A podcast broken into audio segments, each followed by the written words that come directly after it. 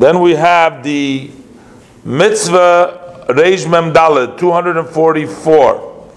And that is when Hashem says, Loi tignoivu, not to steal. This is from Vayikra, Perik Yutes Pasuk Yudalef.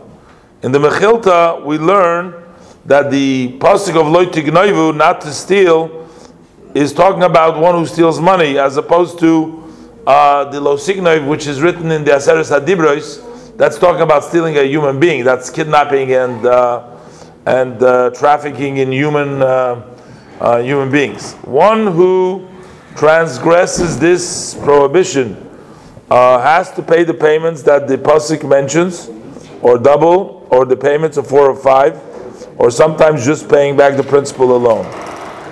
In the Sifra, it states, because the Torah says by theft, Shnayim Yishalim, that you pay double in Shmois Chobeis Pasuk Gimel. So that we know about the punishment, what happens when you steal. But where does the Torah tell us not to steal? We know that whenever there's a punishment, there has to be a warning not to do so. So that's why the verse tells us, "Loi tignoivu," uh, that shall not steal in order to get a person angry. In other words, if you want to uh, get uh, if you want to get the person uh, who you're stealing from, uh, you want to get him upset and bring him into confusion, and then later on return to him.